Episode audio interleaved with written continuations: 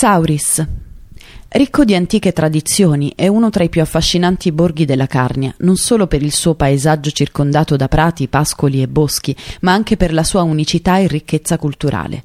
Oltre al friulano e all'italiano, ancora oggi vi si parla una particolarissima lingua antica di influenza tedesca, appartenente al gruppo linguistico del bavarese meridionale.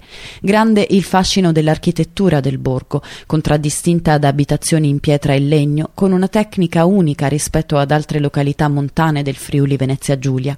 Gli edifici sono infatti in legno e pietra, risorse disponibili sul territorio.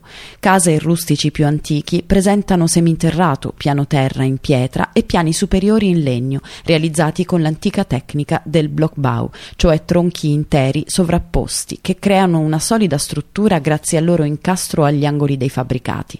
Il tetto è rivestito in scandole lignee. Un documento del 1328 riporta l'esistenza a Sauris di sotto sotto di una chiesa intitolata a Sant'Osvaldo, re e martire inglese del VII secolo, il culto del quale fu probabilmente portato dai fondatori della comunità giunti dall'Austria. La chiesa trecentesca, rifatta varie volte nel tempo, custodisce un interessante altare ligneo a sportelli, Flügelaltar, del 1524.